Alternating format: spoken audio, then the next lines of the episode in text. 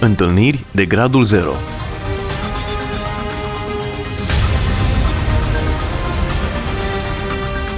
O emisiune realizată de Cristina Olariu.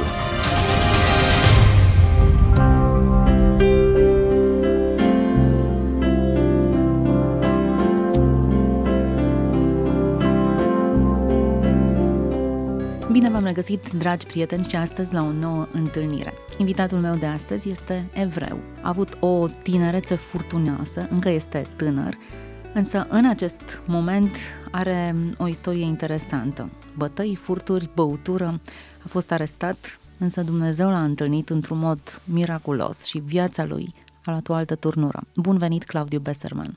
Bine v-am găsit! Deja am oferit o felie foarte mică din ce înseamnă povestea ta de viață. Haide împreună să călătorim în trecut și să ne oprim la un moment special pentru tine. De la vârsta de 7 ani am început să fumez. Prima dată am pufăit, n-am tras în plămâni, pentru că nu știam cum să se fumează și prietenii totdeauna sunt prieteni la nevoie, în ghilimele. Mi-au spus, uite, așa trebuie să fumez. După aceea am început... Ce făceau părinții tăi? Știau că fumezi? Părinții mei n-au știut. Știam cum să mă ascund. Ți-a dat o educație evreiască, iudeo? Nu mi-a dat. Problema e că nici ei n-au umblat la nicio biserică sau ceva. Deci nici creștin, nici sinagogă? Nici creștin, nici sinagogă, nici nimica. Pot să zic că am trăit așa ca un fel de un războinic, să zic așa. Țineți măcar la identitatea voastră evreiască? Aveați anumite lucruri specifice evreilor? Nu. Nu, pentru că tatăl meu nu știa că noi suntem evrei. Pentru că el a rămas orfan de ambii părinți și n-a știut mai nimica. Eu aflasem pe parcurs despre această identitate a mea. De la vârsta de 8 ani am început să fur. Pentru că eram o familie săracă, eram în școală, de multe ori nu-mi permiteam să îmi duc un sandwich la școală și ca și copii săraci mergeam într-o alimentară, acolo la mine în Arad, unde provin, eu sunt arădean, născut, crescut acolo și acolo la mine în cartier, se numește cartierul Micălaca, era o autoservire, asta era pe vremea lui Ceaușescu și era niște biscuiți Răducu, se numea, cu un copil acolo pe ambalaj. De acolo a început, să zic așa, primii pași în care m-am implicat cu furt și alte lucruri. A funcționat rele. Pe undeva conștiința? Nu. După ce am început să fur din aceste magazine, alimentări, autoserviri, cum era pe vremea aceea, am început să fur și biciclete. Mergeam și furam biciclete din diferite blocuri, din diferite cartiere de la mine din Arad, pentru ca să nu fie în jurul casei, aproape de casă. Am ajuns să fur și din mașină. Furam diferite obiecte ce vedeam. Nu ai fost prins niciodată? Am fost prins. Înainte de a fi prins, pot să zic că la vârsta de 12 ani, deja m-am îndepărtat de Dumnezeu și am spus că Dumnezeu nu există, pentru că oamenii de știință spun că 87-90% văzul e cel mai important din cele 5 simțuri. Și atunci, de acolo a plecat îndepărtarea mea de Dumnezeu. La vârsta de 13 ani am devenit rocker, aveam părul lung până la deltoizi, la umăr, aveam cercei lungi, cu cap de mort, aveam geacă de blugi, toată inscripționată cu formațiile heavy metal, rock, death metal. Ascultai muzica aceasta? Da, eram foarte atras, să zic așa, de muzica aceasta. Acum, poate că din cauza că și eu sunt o persoană așa mai activă, coleric, și poate că și din cauza asta mi s-a potrivit, să zic așa. Și după aceea, la aceeași vârstă, am început și partea intimă. Am avut prima relație cu o fată, dar tot la aceeași vârstă de 13 ani am avut o experiență, să zic așa, negativă, tumultoasă, pentru că atunci am fost prins de poliție. Am fost prins de poliție, mi s-au pus cătușele la mâini, m-au băgat în mașina poliției, în portbagaj, la Dacie, și m-au dus la poliție, la mine pe vârful Cudor, unde și acum este poliția municipiului Arad. Și când m-au dus acolo sus la birou de cercetări, cei care m-au cercetat mi-au spus, aici vei rămânea ani de zile. Acum, un adolescent la 13 ani să știi că vei ajunge într-o celulă, și așa și fost. După ce m-au cercetat, m-au dus jos în celulă și o celulă foarte grasă cu niște grate și ăsta, mai eram cu un tânăr care era cu 3 ani mai în vârstă ca mine, de 16 ani, un alt adolescent. Am crezut că de acolo nu voi scăpa niciodată. Parcă mama mea m-ar fi născută în acea celulă. Am văzut că toată viața mea se prăbușise. Dar s-a întâmplat un lucru, am stat 12 ore în acea celulă, în seara aia s-a întâmplat un lucru despre care și Eclisteastul spune în 3:11 că Dumnezeu a pus chiar și gândul veșniciei în inima noastră. Și atât am știut să zic, dacă tu existi, fă în așa fel încât să scap de aici. N-am putut să dorm toată noaptea, după 12 ore, cei care m-au cercetat au ieșit din schimb, au venit alții și mi-au spus așa, ești liber. Am plecat și am continuat mai departe viața. De exemplu, la școală băteam copiii, îi obligam să-mi cumpere țigări, dulciuri și așa mai departe. Faptul că te-ai eliberat nu a însemnat un moment de oprire pentru tine, o întâlnire cu Dumnezeu? Nu, pentru că noi oamenii și tinerii în general, noi credem că ni se cuvine. Deci această libertate pe care eu am primit-o, eu așa am înțeles-o că mi s-a cuvenit. Nu am pus-o niciodată în dreptul lui Dumnezeu, că El ar fi fost acela care ar fi lucrat. La un moment dat am ajuns să încep la ora 4 după masă, la ora 16, începeam cu o bere și se întindea până a doua zi dimineața la ora 10. La ora 10 de-abia plecam de acolo. După aceea frecventam foarte mult discotecele unde ne și băteam și așa mai departe. Credeam că asta e viața. Am crezut că asta e fericirea și asta mă va împlini. Dar dimineața, când mergeam acasă, mă simțeam gol. Chiar și sexul și băutura și țigările și toate lucrurile acestea parcă mă golea din ce în ce mai mult și mai mult și mai mult. Noi așa credem tinerii că, și omul în general crede că lucrurile acestea te împlinesc. Eu pot să spun că am avut peste 100 de iubite cu care am avut relație intimă. La un moment dat am avut 6 iubite, dimineața, să zic, mergeam la una, după masa sau seara mergeam la alta și o perioadă de câteva luni am trăit așa. Pentru că am zis, cu cât am mai multe iubite, sunt mai macho man. Am crezut că mă împlinește acest lucru, dar nu m-a împlinit nimica. Mă simțeam mai gol, mai gol. În a doua etapă a peregrinajului meu în această viață, în 1994 am avut un vis. Acolo am avut, pot să zic, prima experiență a arătării Domnului Iisus Hristos. Am visat că eram pe dealul Golgota, așezat pe genunchi, cu mâinile încrucișate, cu privirea în pământ și plângeam. Domnul Iisus Hristos era răstignit pe cruce și se uita țintă la mine. Nu mi-a spus absolut nimic, doar mă privea țintă. M-am trezit dimineața și l-am luat ca un simplu vis. Au trecut 6 ani de la acea experiență și după 6 ani l-am întâlnit pe Domnul. Mai bine zis, El m-a întâlnit pe mine. Dar în această perioadă de 6 ani încă am mai fost căutat de poliție. De exemplu, mă căutau de câteva ori pe săptămână, aproape de 6-7 ori pe zi, pentru, eu știu, diferite furturi și alte lucruri care se întâmplau în cartier. Pe mine și pe fratele meu mijlociu, eu sunt cel mai mic din familie, sunt mezinul casei. Am mai avut o experiență cu un camion. Eram cu un prieten de-a meu, ne-am dus la Argeș, eram adolescent, aveam undeva vreo 15 ani și era zăpadă, era iarnă și era zăpadă până în genunchi și camionul era condus de acest prieten al meu care avea permis și cauciucurile erau foarte șterse. Și în localitatea Morăreș, județul Argeș, într-o curbă de 90 de grade, la un moment dat am simțit cum pleacă spatele camionului și după aceea fața. În partea mea dreaptă era un șanț acolo în decor și mai jos era o pantă plină cu pomi fructiferi. La un moment dat camionul s-a răsturnat pe 2 roți, pe o dungă și așa mergea și la un moment dat s-a răsturnat exact pe partea mea. Aia mai alunecat vreo 1,2 m, după care acolo mi-am văzut moartea. Am crezut că camionul va merge pentru că acolo unde era șanțul ăla era o muchie, unde era această vale cu pomi fructiferi și am crezut că dacă se mai duce camionul se răstogolea peste cap și sigurat muream. Dar am trecut mai departe. L-am luat ca o simplă experiență, doar atât. N-am privit dincolo de nori să văd oare nu cumva cineva a fost acel care m-a ajutat în experiența aceasta? Și acum aș vrea să ajung la ultima etapă din viața mea. O să vă spun și cum l-am acceptat pe Domnul Iisus Hristos ca Domn și Mântuitor.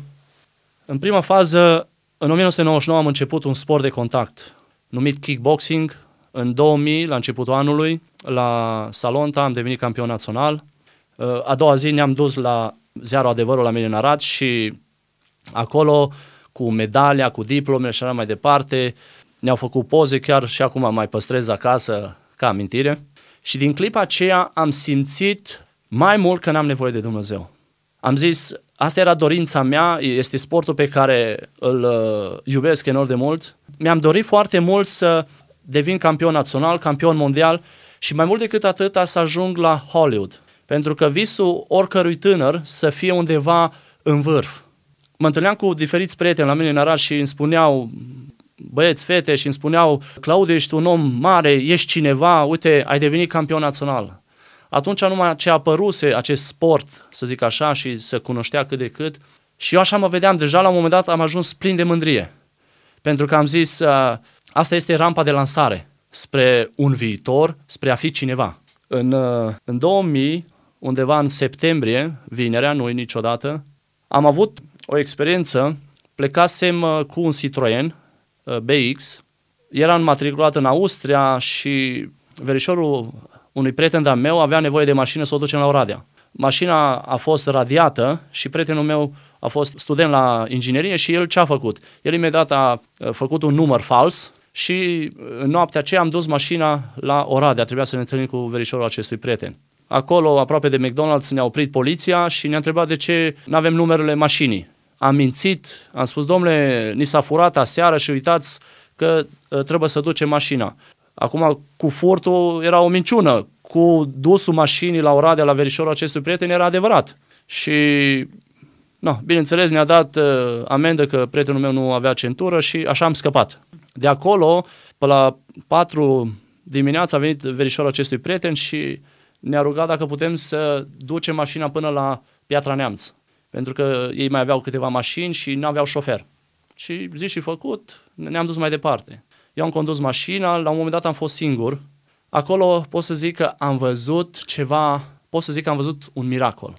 Chiar dacă alții, ca un David Hume și alți filozofi, nu cred în miracole, în clipa aceea conduceam acest Citroen BX cu undeva, nu funcționa kilometrajul, dar după estimarea mea aveam undeva la 120 pe oră.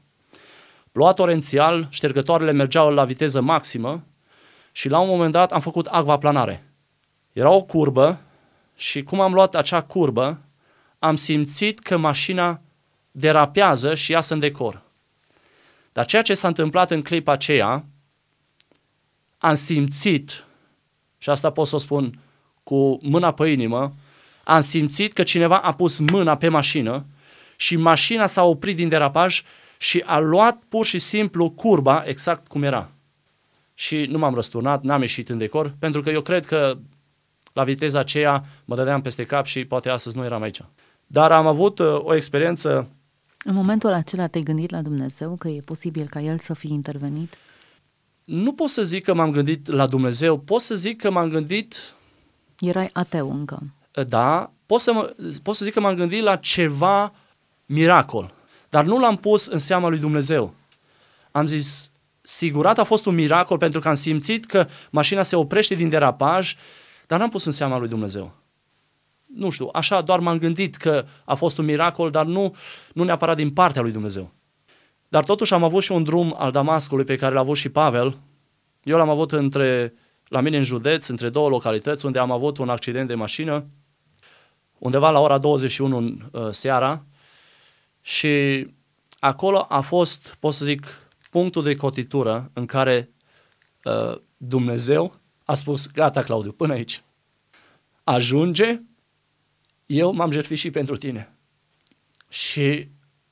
în clipa aceea am ajuns acasă, când am ajuns acasă m-am dus în camera mea și în noaptea aceea m-am pus pe genunchi, am plâns cu amar și am zis, Doamne, dacă Tu totuși existi, cu adevărat, te rog, în clipa aceasta vreau să intri ca Domn și Mântuitor în viața mea și să simt prezența ta. Cine te-a învățat să te rogi așa? Eu am mai mers așa la biserică ortodoxă, din când în când am mai fost și la niște biserici neoprotestante, dar așa am simțit eu în clipa aceea. Asta pot să zic că a fost rugăciunea în care așa am simțit să o spun. Ce s-a întâmplat? A fost un accident acolo? Ce da, a fost un accident. Eu eram șofer pe o mașină de distribuție și în clipa aceea eram cu un prieten de-a meu într-o localitate numită Giroc și el a zis, mă, lasă-mă să conduc pe drumul secundar. L-am lăsat să conducă și până la drumul principal. Când am ajuns la drumul principal, m-am simțit așa cumva împietrit. N-am putut să-i spun, uite, lasă-mă să conduc eu, hai să ne schimbăm. Și el a condus pe drumul național, în acea noapte ploioasă. Nu avea permis de conducere? N-avea permis. În acea noapte ploioasă, din decor, am văzut doar un obiect care s-a lovit de mașina noastră, ieșise pe carosabil. Noi am ieșit un pic în decor, ne-am dat repede jos din mașină să vedem ce este acolo și când m-am uitat am văzut o roabă. Da? Cum a lovit mașina, roaba a ieșit în decor și m-am gândit cum o fi apărut acea roabă acolo. Când m-am uitat mai bine am văzut un bătrân de 80 și vreo 3 de ani care era culcat pe o parte. În clipa aceea m-am speriat, l-am luat repede, am văzut că îi curge sânge pe nări, l-am luat repede pe bătrân, l-am pus în mașină și am condus repede până la mine la Spitalul Județean la Arad și după jumătate de oră acest bătrân a decedat.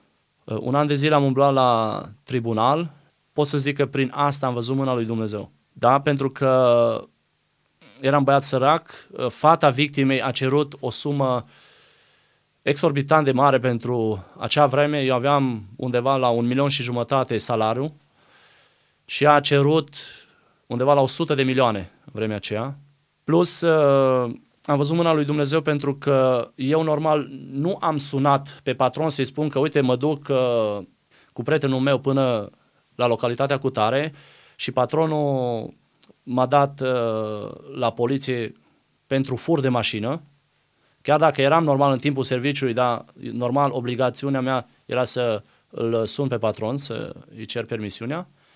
Aici am văzut mâna lui Dumnezeu, pentru că îmi cunosc foștii patroni și știu că erau oameni foarte răi și mi-ar fi făcut rău cu orice chip. Sunt sigur că doar mâna lui Dumnezeu a fost acolo. Am scăpat pentru că puteam să intru la fur de mașină care era undeva între 3 și 5 ani și chiar când această femeie, ea era penticostală, după aia am aflat după ce s-a terminat tot procesul, timp de un an de zile, femeia mi-a spus așa, la ultima înfățișare am venit și am vrut din toată inima să cer suma asta de bani, 100 de milioane.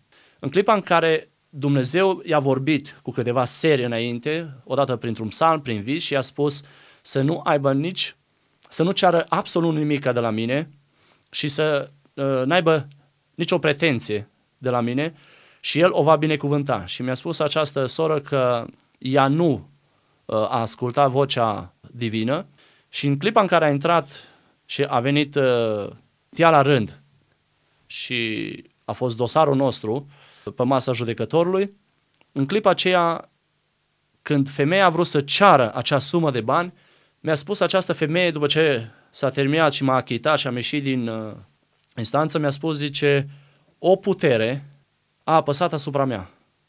Și în clipa în care eu am vrut să cer suma aia de bani, puterea aceasta apăsa asupra mea și nu mă lăsa să spun ceea ce eu doream și ceea ce eu am vrut să cer, ci am spus, nu mai vreau absolut nimica de la acest băiat. Și asta am văzut mâna lui Dumnezeu. Spune-mi, prietenul tău care a făcut accidentul practic, a scăpat nevinovat? Da. Da, pentru că am luat totul pe mine. De ce ai făcut asta? Am făcut-o pentru că, nu știu, îmi place să ajut oamenii. Numele meu înseamnă și om mai bun, tradus. Și știind că are un copil, el putea să ajungă în închisoare, am zis că nu pot să îl las să ajungă să fie închis, pentru că are un copil de crescut, avea atunci băiatul undeva la 6 ani, dacă nu greșesc, Și asta a fost dorința mea, ca să nu... Tu ai povestit că în ziua accidentului te-ai dus seara acasă, te-ai închis în cameră și ți-ai plâns toate păcatele. Da. Du-ne cu tine acolo în odăiță și spune-ne exact ce s-a întâmplat. De ce te-ai rugat lui Dumnezeu în acel moment? Acum, de ce m-am rugat nu știu, dar știu un singur lucru, că am simțit, pot să zic, puterea Duhului Sfânt. Poate atunci ziceam, eu știu, o putere abstractă, ceva, dar acum sunt conștient că a fost puterea Duhului Sfânt, a treia persoană din Sfânta Treime, care m-a cercetat în clipa aceea. Și sunt sigur că acela a fost punctul forte care eu trebuia să mă întorc la Domnul. În clipa aceea i-am spus, Doamne, m-ai scos din ateismul pe care l-am avut și în care m-am scufundat. Bineînțeles și păcatele pe care le-am făcut, adulterul care am trăit cu acele fete, furturile pe care le-am făcut, bătăile, mândria pe care am avut-o vis-a-vis de titlul ăla de campion național și așa mai departe. Deci toate aceste păcate le-am pus la picioarele lui și am spus, dacă tu existi, vreau să simt acum eliberarea ta, pacea ta.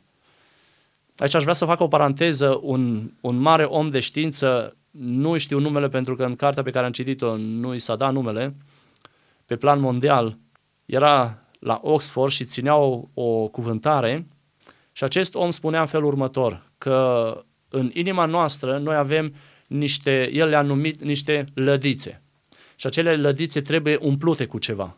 Și acest mare om de știință spunea că o singură lădiță nu poate fi umplută cu absolut nimic decât cu divinitatea. Și în clipa aceea am zis, Doamne, golul pe care nu l-a putut umple niciun păcat din lumea aceasta, nici o plăcere sexuală și de altă natură, acel gol știu că numai Tu poți să-l umpli. Și în clipa aceea pot să spun că acel gol a fost umplut de Iisus Hristos Domnul.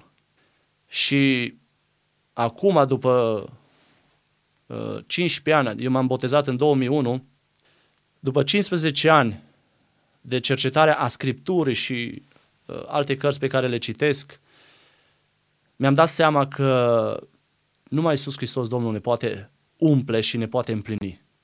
Fericirea pe care numai Domnul Iisus Hristos ne poate da. Nici drogurile, nici țigările, nici sexul, nici băutura, nici discotecile, nici mașinile pe care le-am putea obține, într-un fel sau altul, nici titlurile, eu știu de ce natură ar fi, nu ne poate împlini.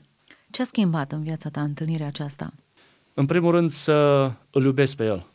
Deci această schimbare m-a făcut să îl iubesc pe el și să trăiesc doar pentru gloria lui. Oriunde am posibilitatea, mă duc, îmi expun mărturia, vreau să fie doar pentru gloria lui, prin el, din el, prin el și pentru el sunt toate lucrurile, spune Roman 11:36 și asta este dorința mea. Ori de câte ori mă duc într-o biserică și mi se permite, am mărturia și spun ceea ce el a făcut, nu ce eu am făcut. Cum arată viața ta morală? Schimbată. Viața mea morală înseamnă doar Iisus Hristos Domnul. Nu te mai simți atras de niciunul din păcatele de atunci? Nu. Simt o scârbă. Am fumat 11 ani, fumam câte 2 pachete până la aproape 3 pe zi. Simt o scârbă. Chiar și lucrurile materiale, adică îmi plăceau foarte mult mașinile și îmi plac și acum, dar nu mai am atracția pe care am avut-o. De exemplu, am fost în anul 2 de facultate în Portugalia ca și student Erasmus și un coleg acolo avea un BMW 635 de 3 ani și de obicei când conduceam o mașină așa super luxoasă și frumoasă, eram așa foarte entuziasmat. Dar în clipa aia, când mi-a dat să conduc mașina, am fost așa parcă rece. Nu mă mai împlinește nimica. Singurul lucru ce mă împlinește este doar Domnul Iisus Hristos și ultima mea dorință este să el să mă folosească doar pentru gloria lui. Și toți oamenii să știe că Iisus Hristos este Domnul, este viu în vecii vecilor și el merită toată slava și gloria și să trăim doar pentru el. Claudiu, am ajuns la finalul acestui interviu. O o poveste emoționantă dintr-un evreu care la 12 ani a ajuns ateu, a ajuns un credincios, un creștin convins, un om care a făcut din Iisus Hristos totul pentru el. E un mesaj puternic pentru atâția ascultători care s-ar putea ca, exact ca tine, să se confrunte cu adicții și cu dependențe de tot felul, încercând să-și umple un gol interior. Când am devenit teist, exact cum spunea și C.S. Lewis, și de-abia după aceea pot să zic că am devenit creștin, mi-am dat seama că cel mai minunat lucru este doar Domnul Iisus Hristos. Și am citit o carte, Mărturii ce cer un verdict, al lui George McDowell. Și această carte m-a întărit foarte mult pentru că eu gândesc foarte logic și îmi place foarte mult istoria și am înțeles, și aici cu asta vreau să și închei, că credibilitatea Scripturii este cea mai mare dintre toate manuscrisele istoriei și nu există niciun manuscris mai credibil ca și Biblia. Și de aceea sunt sigur că asta este ceea ce Domnul Iisus Hristos a pus un dar în mine. Această credință, această credibilitate în Sfânta Carte și în El însuși. Să ne dea Dumnezeu ca această credință ta să crească. Amin. Și mulți să fie binecuvântați de modul în care tu crezi și îl urmezi pe Hristos. Amin. Împreună cu noi, dragi ascultători, a fost Claudiu Beserman, un tânăr care îl iubește pe Hristos. După ce a experimentat o perioadă de îndepărtare, de negare a lui Dumnezeu, Dumnezeu l-a întâlnit, l-a scos de acolo și l-a făcut un om integru. Să fii binecuvântat, Claudiu, Dumnezeu să fie cu tine în continuare și Dumnezeu să vă vorbească tuturor celor care ne-ați ascultat prin intermediul acestei emisiuni sau următoarelor programe, să vă vorbească într-un mod puternic și personal. Audiție plăcută în continuare! Întâlniri de gradul 0.